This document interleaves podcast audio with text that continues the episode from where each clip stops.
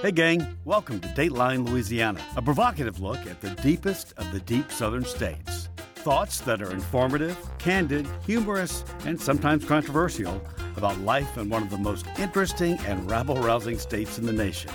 Here are your hosts, Rannah Gray and Jim Brown. Hey, welcome to Dateline Louisiana. Uh, your uh, our website is DatelineLouisiana.com. We talk about interesting issues affecting Louisiana and some that makes our state special, some things that make our state controversial, and some states that kind of make you roll your eyes when you look at the bottom line. Isn't that right, Rannah Gray? That's right. That's right. Anything that you want to know about Louisiana, we're here to talk about.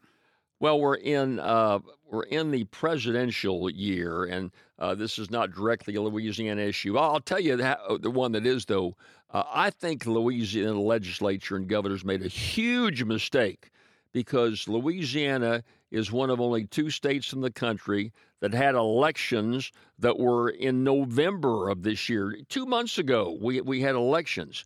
Why didn't we put on the ballot, besides everything else? A presidential primary. Wouldn't be binding for for anything like that. It would be a popularity contest. Nothing to prohibit us doing so.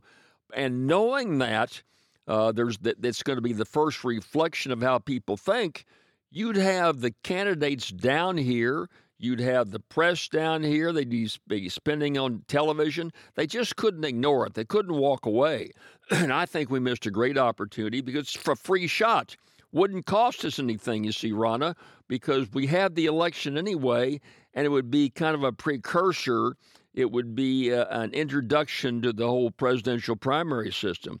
If I were governor, I'd sure put that on the ballot. It's free, doesn't cost us a thing, and we might not get uh, you know, two hundred million dollars spent down here, but we darn well get fifty to seventy-five million dollars spent. They'd be buying TV ads. There'd be some appearances by some of the candidates, and it would shake things up a little bit.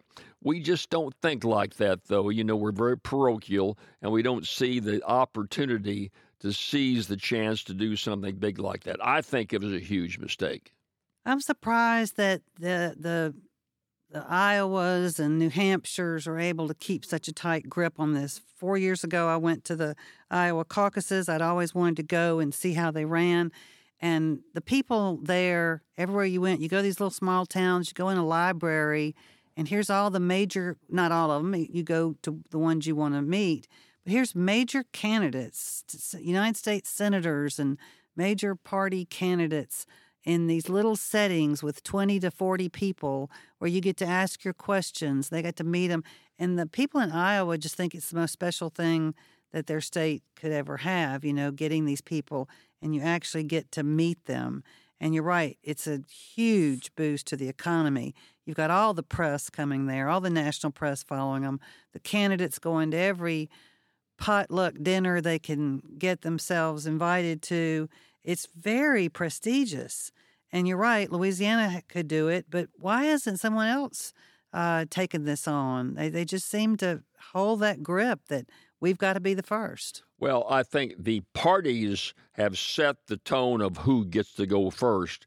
Uh, it used to be that after New Hampshire, I don't know what it was, but then the Democrats said, no, we're going to South, South Carolina. Carolina right. That was, that's where Joe Biden emerged as the front runner and then really made his campaign for president. He want, doesn't want to take any chances, so he wants to get back to South Carolina to get that huge boost again. Uh, but you're right. But so the parties control who can actually pick the delegates. I don't want, want to infer that Louisiana could pick delegates. It would be popularity. a popularity contest. But sure, hey, knowing it's going to be it's going to be covered by the press on national news, you'd want to get in there and not not get left completely out of it. So I just think that's a big mistake. Now, how was the weather four years ago when you were in Iowa? Obviously, it massive snowstorms. It was year. it was a lot of snow, a lot of ice. It did not keep people from going out. It was definitely below freezing. Uh, we joke, a friend of mine and I that went, that the headlights on the car iced over. We thought the lights had gone out, and you get out and there's two inches of ice over them. That that's what's obscuring the light. Being from the south, we never had driven in that sort of weather, but it very cold, very very cold. But people went out. Now this time, four years later, it was beyond cold. I mean, it was 20 below zero, wind chill, ridiculous. And they had such an incredibly low turnout, but they still had weeks and weeks of candidates campaigning there. Um, obviously, not Trump. He didn't feel the need to go into Iowa that much, as strong as he was there. But you, you, even if the caucus night ends up being um, a, a cold night for people to come out, you know, and I think also their turnout was a result of not having a really competitive race. You're going to go out in that kind of weather when I saw lots of people interviewed on TV saying, I'm not for him, but he's going to get it. And so I don't, I think I'll just stay home. So that was another deterrent, weather and that too. And also, I think the caucus environment is being dominated by these extremes, especially in the Republican arena. And I think that people supporting other candidates we're out there going to things, but then you're going to go in a gym and sit in the bleachers in a gym and you're going to be screamed at by people. I mean, I went to the Iowa caucuses and I went to the Nevada caucuses, and uh, it's just a it's a different environment than going in a voting booth and pressing a button for who your preference is. You got to be you got to be ready to argue. A lot of people don't realize that it's uh, it's open discussion and there's uh, lots of talk uh, uh, that that goes back and forth. Now, I think how do you vote when it comes time to vote? Do you go up to a table and cast your ballot, or how do you do that? They do have tables to cast your ballot, but you, we the ones we went to, you were sitting in bleachers and you're sitting in little groups, and the the designated speakers for the candidates were up there going, you know, no, you should vote for this person because one, two, three and it would go on. The other one would argue. And while this is going on, people would get up and move to another little group. Well, I'm going to go sit with these people now. And so you would see live results of if people were being persuaded to move to their candidate or, you know, he can't win and this is why this. Okay, well, we're going to go sit over here. So it's bizarre, but I felt like I should see it once in my life. well, you mentioned how cold it was this time. It was a 14% turnout in Iowa. Now, I've got a grandson. He lives in New York City. Uh, his dad has been active in Republican politics, uh, not a Trump supporter. And uh, so his son, my 14 year old grandson, had met uh, Governor Nikki Haley of South Carolina, was taken by her and wanted to volunteer. So he went to Iowa. This is my 14 year old grandson. He called me when he was up there having breakfast on caucus day. I said, What's the weather like up there, Asher? He said, uh, he called, My grandkids call me JB. He said, JB, he said, it was 30 degrees below zero yesterday, but today it's warmed up. It's only 14 below today. It's really warmed up for us. So, but he was out there uh, dressed. He said he bought special clothes to stay warm, and he was there in the caucus uh, for Haley. Whether you're for Nikki Haley or not, that's not my point. Uh, my point is you got a 14 year old who's out stumping for a candidate. Isn't that refreshing in this day and age that most kids can't get their nose out of their iPhone or out of their Xbox and could care less about politics? So, uh, a shout out to grandson Asher that had the gumption to go out and support a candidate. But uh, as you said, it was uh, 14%, uh, and, uh, uh, and, and now we go on to other primaries here. And Trump is just dominating this whole thing, Rannah, and, uh, uh, in the Republican nomination. I don't. Do you see any path at all outside of getting several convictions and you know he's going to appeal it? They're not going to take the president to jail after uh, if he is convicted of one of the crimes. Do you see any path where Trump does not get the nomination right now? I don't right now. Um, you know, we can have another whole conversation about these states that are saying he's not qualified to be on the ballot, but uh, uh, he's got a um, a strong uh, group of support, I think, on the U.S. Supreme Court that will make sure he's on the ballot. And if he's on the ballots, then I, I think he's the nominee. I don't see any reason for Nikki Haley or DeSantis to drop out anytime soon. I think it's February when the court's going to make a decision on that. So she certainly needs, they need to run through South Carolina. Um, but uh, no, I, I think he's lining up. It's incredible, but I think he's lining up to be the nominee in the Republican Party. and we'll talk about that later on. But you know, Nikki Haley said it, she's got that she wants to get it down to a two-person race, and she's right. I think she, it's down to a two-person race. It's Donald Trump and Joe Biden. Right. Those are the two people, and it's not going to include her. now she was dancing a little bit with, and not really criticizing uh, the president that much. Uh, I've read in the Washington Post this morning that she's being pushed uh, uh very strongly to uh, start criticizing Trump. I guess what she's dancing with is if she goes too strong and Trump gets the nomination, uh, if she doesn't go too strong, maybe there's still uh, grounds for her to be on the ticket as a vice presidential candidate. but uh, knowing Trump, I think I don't think he'll take her. I think he'll look at one of the other real loyal folks who've been out there, probably a woman. I think that makes sense for him. And he's got a cadre of women who, some governors and others who want to be governors who've supported him that uh, could be in line for something like that. But uh, I've thought about that. I, I think she'd jump at the chance to be the VP on the ticket because she'd probably be thinking if any of this conviction plays out, I'm president. So even though she is taking him on, I think she'd still take the the uh, spot if he offered it to her. But I kind of feel like you do. She's ramping up, he's ramping up a little bit his criticism of her, which he also held off on. He's teasing that he's already made a pick. You've got people like Kristi Noem, and you've got Elise Stefanik, who was dying to be on his vice presidential ticket and will just be totally subservient to him. Stefanik is a congressman and from New York. Is, New York's the governor of South Dakota. Right. Uh, mm-hmm. So you got a governor and a congressman both vying mm-hmm. for the spot. And so, uh, well, I'll tell you, uh, if anybody's a Teflon candidate who can weather any type of attack, it's Donald Trump. And uh, uh, it's hard to put a, a, a finger on it. But, uh, Ron, I, I, have thought a good bit about this. And, and you know, I think Trump plays into uh, something that we talked about in an earlier show. All the money is coming into politics where the candidates are no longer locally engaged.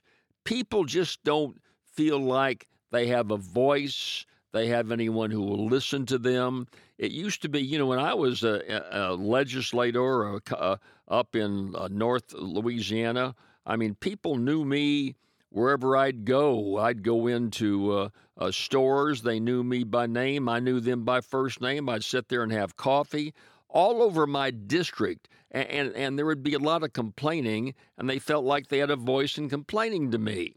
And I found that true with all the local officials back then.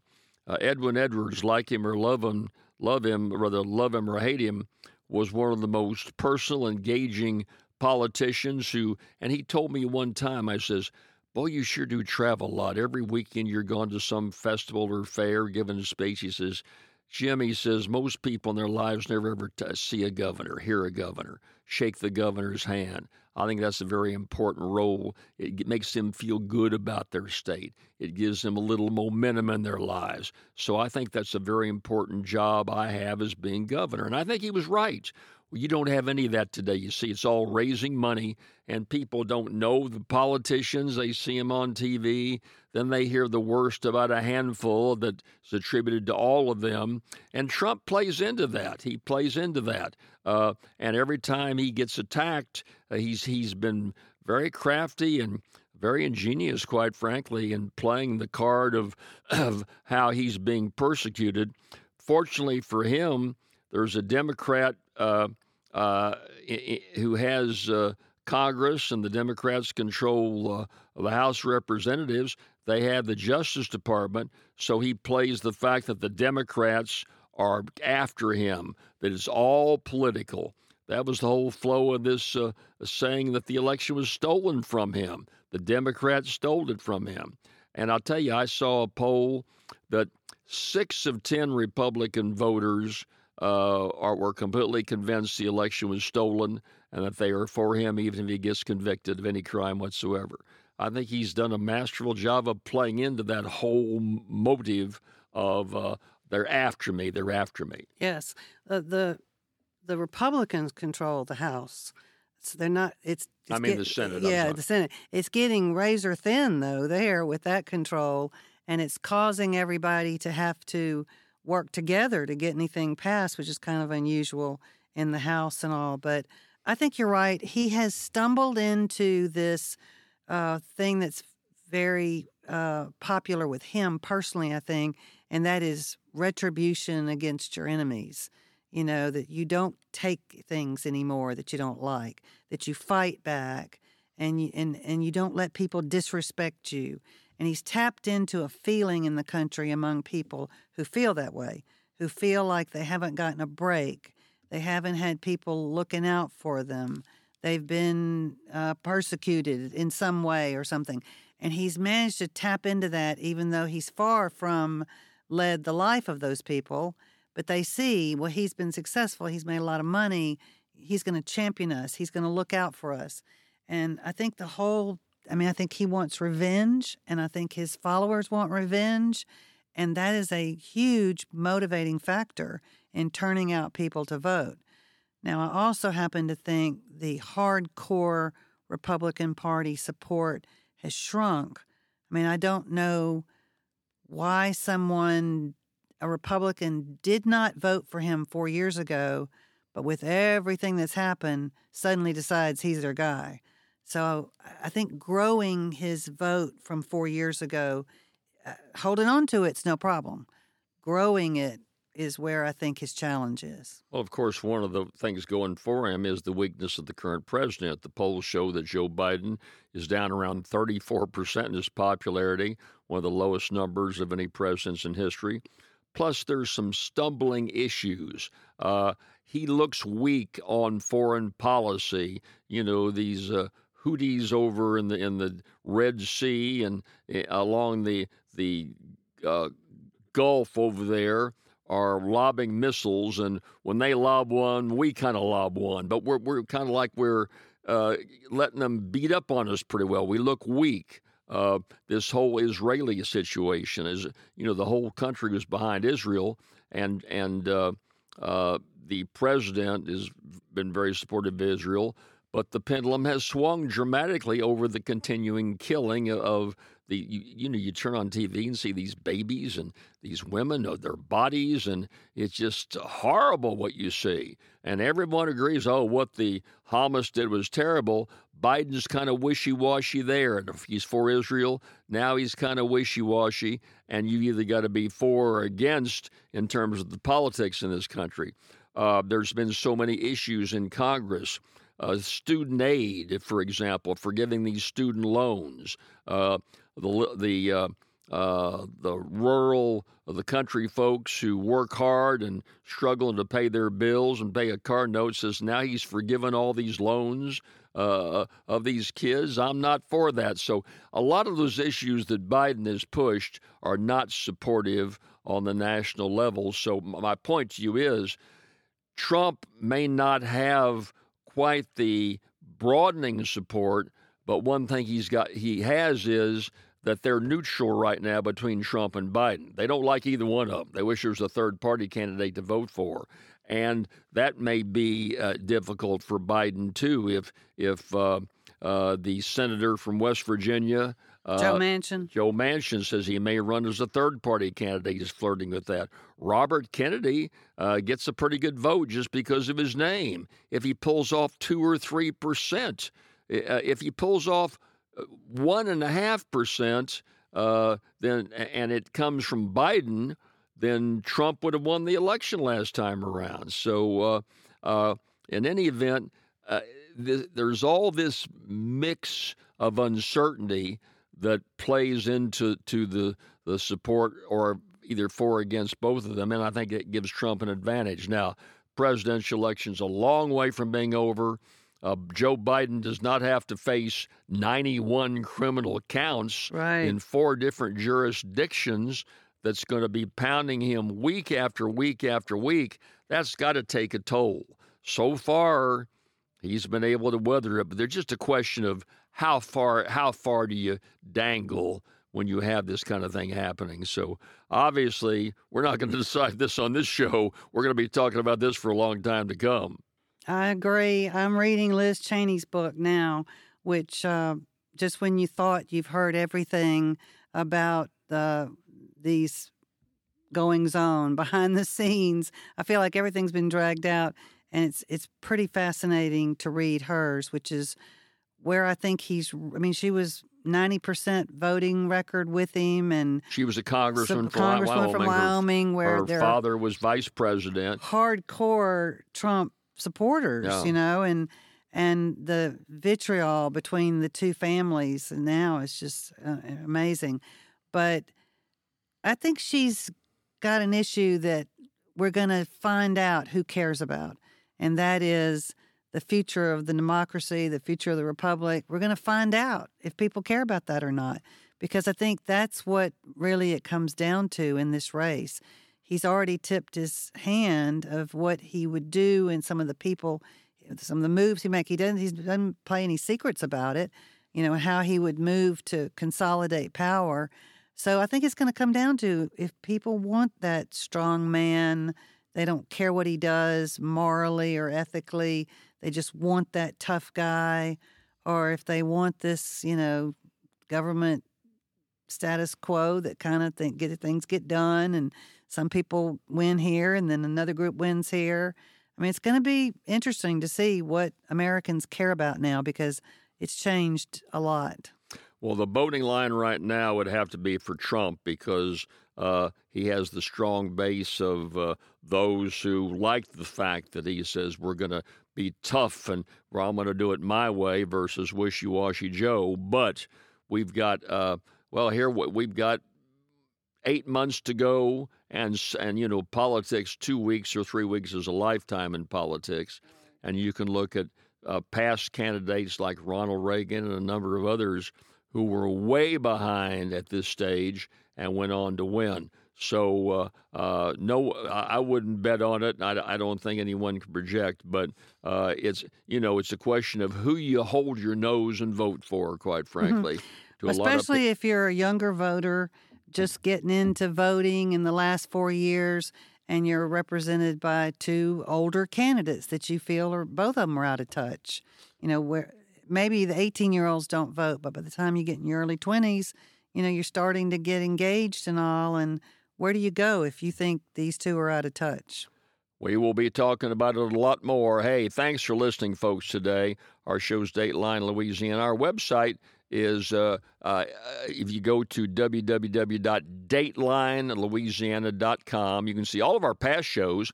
We've got over a year of past shows right there you can listen to. And if you want to email us with show suggestions, we'd love to hear from you. Our web, rather, our uh, email address is Huey, H U E Y, like Huey Long, at datelinelouisiana.com. Rannah, take care. You have a good week, and we'll talk to our listeners again next week, okay? Sounds good. And thanks to uh, uh, producer Chris O'Laughlin, who's uh, produced our show today. And uh, I'm Jim Brown here with Rannah Gray. We'll talk to you next week. Take care, everyone. Thanks for listening to Dateline Louisiana with Jim Brown and Rannah Gray. To subscribe to this podcast or contact Jim or Rannah, visit DatelineLouisiana.com. We hope you'll join us again next week for more news and reflections from the Bayou State.